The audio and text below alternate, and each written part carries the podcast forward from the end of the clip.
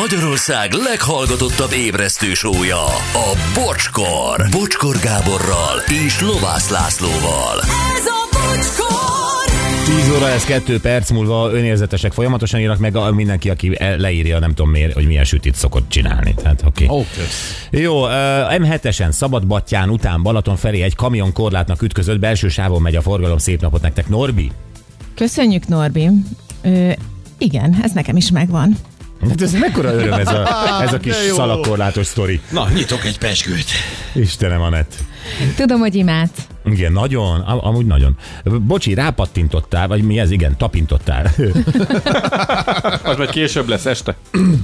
Ez Budakeszi mosz- mottója lehetne, üdv a házuk előtt parkoló üres garázsosok hazájában.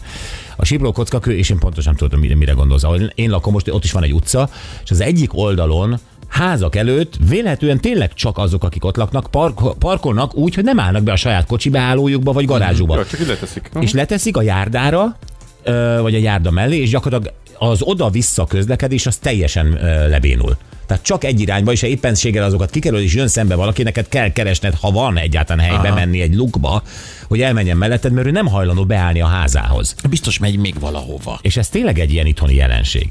Kollégám csinálja nálunk a tiramisút, Pont úgy, ahogy mondtad, főni babapiskóta, leöntve, ami szarral, presszózt, jó van. Felnyerített a röhögéstől.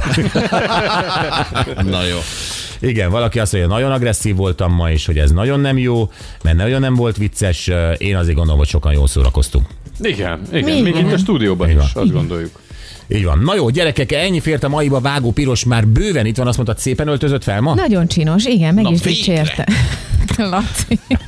Ez igen. Laci kész. Meg akartam dicsérni. Laci, te mész ki először az ajtón, mert én nem vállalnám azt, ami repül először. Jön a, jön a szép és finom piros, és eh, mi holnap reggel 6.08. Viszlát!